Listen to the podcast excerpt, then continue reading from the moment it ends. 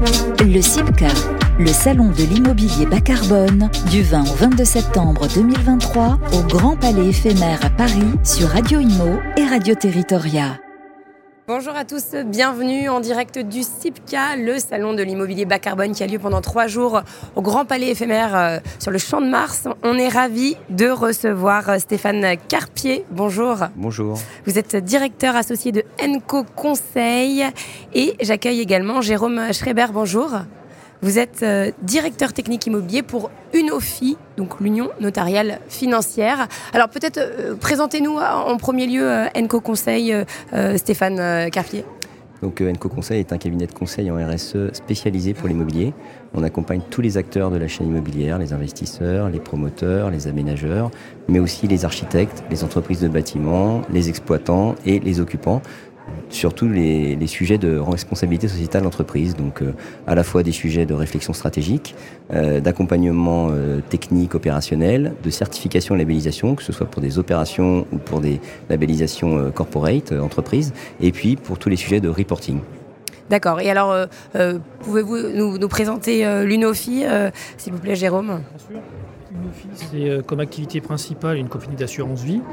Et pour ce qui me concerne aujourd'hui sur la partie immobilière, euh, pour faire quelques chiffres, c'est autour de 160 actifs en France.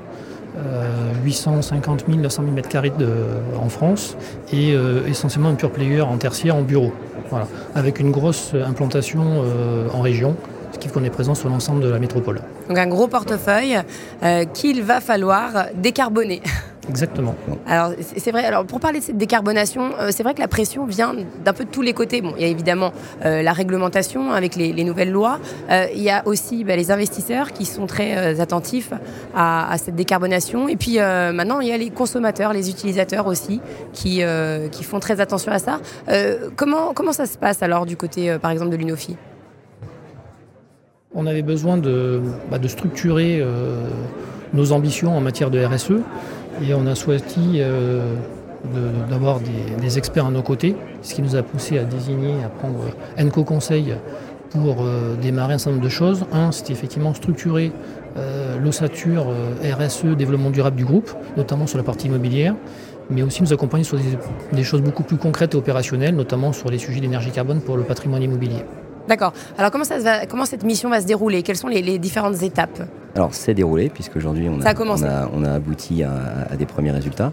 Euh, en fait la, plus grosse difficulté aujourd'hui que rencontrent euh, tous les propriétaires, investisseurs, bailleurs, c'est de connaître la qualité énergétique de leur patrimoine. Et là c'est la data en fait. C'est exactement ça. Euh, et en fait il y a un premier sujet qui est le décret tertiaire qui invite euh, chaque euh, propriétaire à publier la consommation d'énergie de, chaque bâtiment dans leur portefeuille. Euh, pour autant, on doit passer par récupérer l'information auprès des locataires en via un mandat qui nous autorise à utiliser leurs données pour ensuite les publier, ce qui est extrêmement long, extrêmement difficile. Donc, je ne pas que exactement.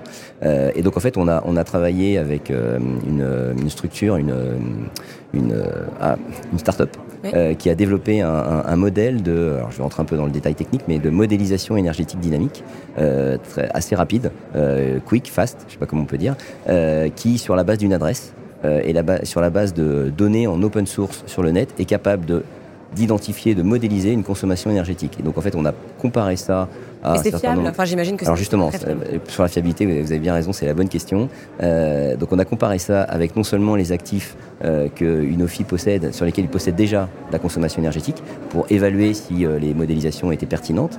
On a fait de même avec un autre acteur euh, qui s'appelle la Française. on a utilisé le même outil et effectivement, il y a quand même une certaine fiabilité de la donnée qui est sortie. Alors, on n'est pas à la virgule près, bien évidemment. on a considéré qu'il y avait entre euh, une dizaine de pourcents d'écart avec euh, des données réelles, mais pour autant, quand on est à 10% près, on peut quand même euh, considérer que la donnée est acceptable et commencer à tracer des plans d'action pour aller justement dans des démarches de décarbonation et, d'optimiser la, consommation d'énergie et donc évidemment réduire les émissions de CO2 associées. Oui, parce qu'il y, a deux choses, hein, c'est ça, c'est la consommation d'énergie et donc les émissions de gaz à effet de serre. cette start-up, elle s'appelle comment C'est S de Enneville. Ah, Enneville. Enneville et leur outil s'appelle Smart E. D'accord. Et, ça, comment ça s'est passé Alors en fait, c'est par le truchement d'une rencontre complètement fortuite au cours d'un déplacement que j'ai fait à Lyon dans un incubateur d'entreprise. j'ai un ami qui est investisseur dans cet incubateur qui m'a présenté différentes solutions, dont celle-ci. Et tout de suite, ça, ça, a fait, ça, a fait, tilt. Et on a essayé de voir comment on pouvait travailler ensemble. Et euh, bah, ça a correspondu avec les besoins de, de, deux de nos clients. Et donc, on a tout de suite avancé sur le sujet. On a testé. Et voilà, on bien nous en a pris. Alors là, en l'occurrence, euh, pour euh, Unofi, comment ça va Quelles sont les prochaines étapes? Donc là, il y, a, cette récolte de la data. ensuite, comment ça va se passer? Comment ça va se découper? Alors aujourd'hui, on a une photo globale de notre patrimoine. Si je simplifie, on va dire que pour 30% de nos actifs immobiliers, nous avons des valeurs réelles de consommation et d'énergie. Euh, pour le reste, on est passé effectivement avec Enco et, Smarty pour obtenir des données extrapolées. D'accord. ce qui nous permet d'avoir une photo. plus en détail. Euh, Exactement. Aujourd'hui, on a voilà, une vision totale sur tout le patrimoine. Et euh, la suite, c'est de, au fur et à mesure, au fil de l'eau, de nos outils énergétiques, du travail qu'on va faire sur les actifs qui restent encore à consolider, de substituer ces valeurs. Voilà. donc euh, on passera à bientôt, on espère, 80 et 100% de valeurs réelles dans les prochaines années. La, première étape, pour compléter ce que disait Jérôme, euh, la, première étape, effectivement, a été surtout d'évaluer la. Alors, je vais rentrer dans des acronymes, CREM, euh, qui veut dire Carbon Risk Real Estate Monitor, qui est en fait une, une sorte d'association qui a défini des trajectoires pour décarboner un portefeuille tout cas des trajectoires avec des jalons année par année, euh, à l'horizon 2030, 2040, 2050, pour euh, donner le niveau de performance, le niveau d'émission maximale euh, que chaque bâtiment doit avoir en fonction de son activité pour rester dans la trajectoire 1,5 degré des accords de Paris. Et donc on a comparé le portefeuille Unofi et les valeurs qu'on a réussi à sortir du portefeuille Unofi avec ces, ces, dates jalons, avec ces jalons et les dates, et on a identifié les, on a identifié les dates à laquelle le portefeuille était encore conforme à la trajectoire. Et l'idée, c'est euh, sur cette base-là euh, de pouvoir ensuite engager le portefeuille à s'améliorer. Euh, Pour respecter, en fait. Exactement. Comme le disait Jérôme, au fur et à mesure du temps, les données réelles vont arriver, donc elles seront comparées aux données modélisées, remplacées ou challengées. Mais en tout cas, l'idée, c'est de commencer à initier, sans attendre d'avoir la totalité de la donnée, une trajectoire de décarbonation pour rester dans la trajectoire des accords de Paris. Alors, deux questions. Est-ce que ce calendrier est tenable déjà? Est-ce que c'est réalisable? Pas que pour une fille hein, en général, hein, parce que c'est vrai qu'on parle beaucoup de. je, dirais, enfin, Jérôme, je te laisserai la parole après, mais euh, tout est toujours réalisable. Euh, maintenant, il y a un problème d'argent. Ah oui, de financement. euh, alors, fort heureusement, on a quand même des leviers d'action qui sont des leviers d'action de bonne gestion. Euh, on se rend compte qu'il y a quand même quelques immeubles qui sont euh, quelques, la plupart des immeubles, il faut pas se leurrer, euh, qui sont facilement euh, optimisables de par leur gestion, de par leur pilotage. c'est quoi C'est le comportement des, des, utilisateurs, par exemple? Le comportement des utilisateurs, le réglage des équipements. Mettre des, des, équipements, des smart, oui, des, systèmes. Alors il y a un décret qui s'appelle le décret BAX euh, qui, invite aujourd'hui à s'équiper de, systèmes de pilotage des GTV, GTC sur les bâtiments. Euh, déjà on réduit la consommation Évidemment, rien qu'en mettant ça, déjà on va commencer à pouvoir piloter plus efficacement, à déclencher les équipements quand on a vraiment besoin et à pas les, pas les laisser tourner en permanence. Donc il y a pas mal de petits outils comme ça qui permettent d'optimiser. Et puis après, de toute façon, il faudra passer à des grosses actions. Et là, il faudra mettre un peu d'argent sur la table.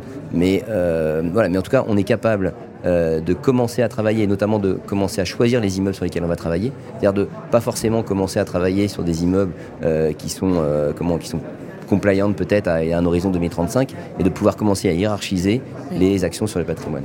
Exactement. Aujourd'hui, la photographie qu'on a dans les mains, c'est un horizon de décrochage quelque part autour de 2036-2037, où là, il y aura une courbe très importante d'actifs qui risquent de sortir de cette trajectoire. Voilà, donc ça nous laisse quand même bah ça laisse le temps, mais pas tant que ça au final. Voilà, ça laisse 12-13 ans. c'est pas, ça sera pas une, pas une excuse, mais nous, ça nous permet effectivement de euh, mieux préparer, d'avoir plus d'arguments pour savoir comment on va trier les choses, comment on va les planifier. Et justement, côté financement, pareil, j'imagine que. Alors, il y a les que vous planifiez. Oui, euh, c'est une chose, mais ça, on a l'habitude aussi de, faire des pluriannuels de 50 travaux, de gros travaux sur tout le patrimoine notamment. Donc, on, sait faire un pilotage à 5 voire 10 ans. Euh, non, et après, il y a ce qu'on, différents outils, c'est aussi la gestion du, portefeuille. Euh, depuis 7-10 ans, on a aussi une activité d'arbitrage qui fait que, voilà, quelque part aussi, on, remet sur le marché euh, des actifs qui nous intéressent moins, qui sont moins dans notre scope, qui souvent sont pas forcément les, plus performants à ce niveau-là. Donc ça nous aide aussi mécaniquement, en même temps avec les acquisitions. Puisqu'aujourd'hui, voilà, on est sur des acquisitions neuves ou récentes qui font que mécaniquement, ça a aussi tendance à améliorer la performance du patrimoine immobilier. Oui, ça joue aussi. Il, est vrai que, comme disait Jérôme, le, fait de pouvoir céder des actifs qui sont aujourd'hui, on va pas parler d'épaves thermiques, mais pas si loin que ça, en fait, qui sont dépassés par rapport à leur qualité, on a quand même une profession de la promotion immobilière qui recherche ce type d'actifs pour aller le restructurer, le revaloriser, le remettre au goût du jour. Ah, vraiment, il y a euh, vraiment des gens qui recherchent ça parce que ça, ça, coûte beaucoup plus cher que. Alors ça coûte beaucoup plus cher, euh, mais il est vrai que des actifs euh, centraux dans des, dans des centres-villes et, l'avantage du portefeuille d'une office, c'est qu'ils sont effectivement assez bien implantés en région. Il y a, y a quand même un certain nombre d'acteurs qui vont aller chercher ces, ces, ces bâtiments-là, qui sont capables, eux, de les transformer ce qui n'est pas forcément le cas d'un investisseur, hein, Jérôme. Euh, quand on a, euh, quand on a 10 000 mètres carrés à restructurer, bah, voilà, ce n'est pas, le, pas le cas de tout le monde de pouvoir le faire. Le promoteur est là pour ça, la plupart du temps. Et, et, on voit tout de suite le lien avec le bilan carbone des promoteurs. Ce qui est extrêmement intéressant aussi, c'est que quand on va aller restructurer un, un, un, immeuble, euh, on, va, on va baisser le poids carbone des travaux puisqu'on va garder la structure la plupart du temps, on va l'optimiser. Et donc tout ça est extrêmement intéressant pour aller réduire globalement le poids carbone des, actions. il y aura aussi des effets euh, de facteurs de conversion qui vont évoluer et qui nous seront peut-être aussi plus favorables. Le changement d'usage, vous voulez dire euh, Non, non, c'est-à-dire qu'aujourd'hui, notamment euh, quand on passe d'énergie primaire à énergie finale, on des mix énergétiques qui fait que euh, aujourd'hui, on, on, sera peut-être, enfin aujourd'hui, on est plus pénalisé que dans quelques années où ça va évoluer et on, aura des facteurs qui seront peut-être plus favorables sur la présentation du patrimoine. D'accord, ce sera un peu plus. Mais bon, c'est voilà, on dire que c'est artificiel, mais c'est indirect. Et pour en revenir à la part du neuf sur votre patrimoine, elle est, vous l'estimez à combien?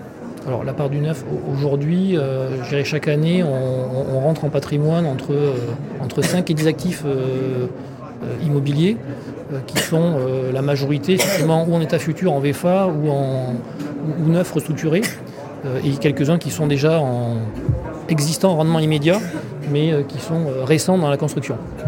Notre principal enjeu aujourd'hui, notamment pour un propriétaire, pour un bailleur, hein, c'est clairement la conduite des immeubles. Donc c'est la gestion, mais ça c'est pour nous, ce n'est pas, pas nouveau, mais on rentre d'autres indicateurs, d'autres éléments de pilotage pour être encore plus performant. C'est-à-dire euh, euh, échanger avec nos locataires, avec les preneurs. C'est voilà, un travail aussi main dans la main avec nos, clients euh, qui occupent les immeubles, hein, c'est fait pour eux. et puis après, les gens qui exploitent l'immeuble, les mainteneurs, les exploitants techniques et le pilotage des installations. Voilà, on, on, en a discuté dans, pas plus tard que cette semaine avec, avec Jérôme et l'équipe immobilière.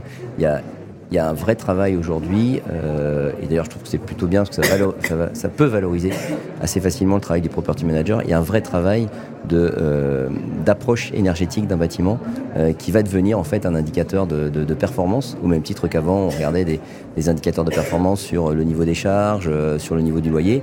Aujourd'hui, dans, dans, des, dans des, pour des asset managers, le sujet de la performance énergétique, on travaille avec d'autres acteurs, avec Pimco, ex-Alliant Real Estate par exemple, où en fait l'indicateur le, de, la, de la performance énergie carbone est un sujet en comité d'investissement, en comité d'engagement. C'est vrai qu'on retrouve ça dans, le tertiaire, dans le résidentiel également. Maintenant, c'est pareil. Un petit mot peut-être sur euh, le CIPCA et votre conférence que vous allez donner cet après-midi euh, enfin, à midi 30 d'ailleurs. À midi 30, oui, tout à fait, c'est dans quelques, quelques bah, instants. Dans trois quarts d'heure. C'est ça. Euh, alors, effectivement, c'est une conférence qui va revenir un peu sur les sujets qu'on a, qu'on a évoqués ensemble, avec, pour le coup, deux de, nos clients, donc Unofi ici présent, et puis la Française REM, qui vont aussi parler de leur approche, de la raison pour laquelle, notamment, ils se sont lancés dans cette démarche, parce qu'effectivement, ça devient un, un vrai sujet de de valeur pour les immeubles. Euh, on voit euh, très facilement une, un décrochement de la valeur quand des immeubles sont euh, complètement dépassés du point de vue énergie énergique, du point de vue thermique. Et aujourd'hui, on parle beaucoup d'énergie, mais très rapidement, on va parler du carbone. Et, donc, on va avoir autour de la table, et notamment, on aura aussi autour de la table Eneville avec leur outil Smart E qui viendra expliquer un peu en détail comment il fonctionne. Eh bien, merci infiniment, messieurs, et on se retrouve donc pour votre conférence à 12h30. Merci beaucoup. Le CIPCA, le salon de l'immobilier bas carbone, du 20 au 22 septembre 2023 au Grand Palais éphémère à Paris sur Radio Imo et Radio Territoria.